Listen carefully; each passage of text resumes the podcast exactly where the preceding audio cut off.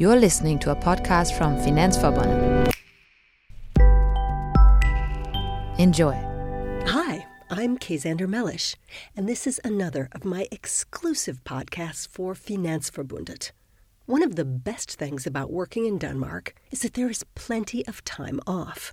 As a matter of fact, if you work as a salaried employee, you get a minimum of five weeks off per year.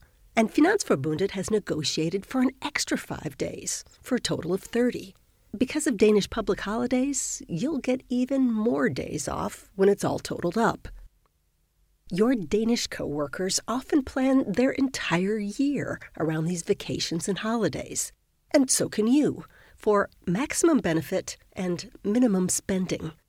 Now, back in the day, every Danish shop and restaurant used to be closed on Danish public holidays you would see long lines at the hot dog wagons. It was the only place to eat. These days, opening hours are a little bit more flexible, but all government offices and many shops will still be closed on public holidays. So it makes sense to plan ahead. Today, I'm going to give you an overview of the typical Danish holidays and festival traditions to help you plan. Now, some involve a day off, others don't like Morten's Eve, the traditional November holiday where you eat duck. We'll get back to that. First of all, the most important thing to know is that in Denmark, the year is often laid out by week numbers. The first week in January is week 1, running to week 52 or sometimes 53 at the end of December. This system isn't used many other places in the world, but it's very efficient. You don't have to say, "Oh, I'm taking my vacation in the week beginning Monday, February 14th." You can just say, "I'm taking vacation in week 7." Very efficient. Week 7 is actually the first holiday week of the year, winter vacation, when all the kids have off school for a week. It's very common for families to go on skiing holidays in Norway or Switzerland if they can afford it. If not, there's usually a lot of local activities for kids, and many parents take the week off work to spend with their kids. If you do not have kids in school, don't take this week off from work because every form of travel will be twice as expensive, maybe three times as expensive. Take a different week off. But don't schedule any big business meetings for this week because many people on your team probably won't be able to attend. The next big Danish holiday is Easter, which can fall anywhere from late March to late April, depending on the Christian calendar for that year. You get four official public holidays at Easter Thursday, Friday, Sunday, and the following Monday. But many people take the days around Easter off work, so it's another time to avoid scheduling big meetings. A Danish tradition at Easter is called the goose letter, Gækkebrev. You or your children will cut out an elaborate design on white paper, kind of like a snowflake, to send to a friend. But you do not sign it. Instead, you make the same number of horizontal lines as there are letters in your name. For example, I would have three horizontal lines K A Y. The person who receives the goose letter is supposed to guess who sent it. And if they can't, they have to give the person who did send it a chocolate Easter egg. There's a lot of role playing by parents here. They get a Gækkebrev from their only child and say, Oh, I have no idea who sent me this. And the child says, It's me, and gets a chocolate Easter egg. It's an Easter tradition. In my opinion, Easter is a wonderful time to enjoy Denmark and travel within Denmark. The weather is getting warmer and the light has started to come back. If you haven't been to Ribe, the old Viking town, now is a great time. Skagen, the artist colony at the top of Jylland, is lovely this time of year. Tivoli in Copenhagen is open. Some people even like to go searching for the wooden gremlins hidden in the Danish forests. And if you buy DSB orange train tickets in advance, it's very inexpensive.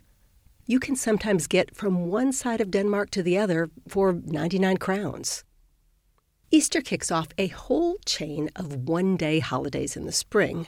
They all move back and forth based on when Easter is. Now, the first one is Store Bededag, or Big Prayer Day, which is a holiday that only exists in Denmark. Why is it Big Prayer Day? Because back in the day, there used to be lots of little prayer days for various trades and guilds, which was inconvenient. Everyone kept putting down their tools at different times to pray. The authorities of the time brought them all together into one big prayer day. There is a traditional food that goes with Big Prayer Day called varme hveder, hot wheat buns. This is because traditionally the bakers were not allowed to work that morning before church. So people would buy wheat buns the night before and then warm them up in the morning. You will now see wheat buns for sale in your local supermarket in Denmark, and you can warm them up yourself. They are not very flavorful, but they are traditional. Big Prayer Day is followed by Kristi Himmelfart, which in the Christian calendar is the day Christ rises to heaven. Kristi Himmelfart is always on a Thursday, and Finansforbundet has negotiated for the Friday afterward to be a holiday day for bank sector employees. If you have Danish family or friends, they might spend this holiday opening up their summer houses. This is also a popular time for spring weddings and confirmations, which is a big event for Danish teenagers. A year of religious study is topped off by a big party to which all their relatives bring expensive gifts or money. The kids then get a day off school to go spend the money, called Blue Monday. Pinse, another one day religious holiday in the spring, is also popular for these family events. Pinse is the Danish name for Pentecost or Whit Monday, and it is always on a Monday. This is another day off work. There are also two political holidays in the spring May 1st, which is International Workers' Day, and June 5th, which is Constitution Day. Now, whether or not you get these days off work depends on your union. Finansforbundet has arranged for you to have Constitution Day on June 5th free, which is also the Danish National Day. On both of these days, May 1st and June 5th, it is traditional for politicians to give speeches in the local park, if it isn't raining, which it often is. Another Danish holiday that often gets rained out is Sankt Hans Eve, on the evening of June 23rd. This is the Danish version of a midsummer festival. Usually, you'll have an evening picnic with family and friends and beer in a local park or near some water. Then there will be a speech by a local celebrity, a special midsummer song that everybody sings together, and a big bonfire that often includes a wooden figure of a witch. There's no time off work for this one, although you may find that many of your coworkers have hangovers the next day. And then there's a long public holiday drought for many months during the summer. But this is the time when Danes take their extended summer holiday. According to law, your company must let you have at least three weeks off in a row between May 2nd and September 30th. If you have school aged children, you'll probably have to take your vacation during the six weeks they have off school, which are centered around the month of July.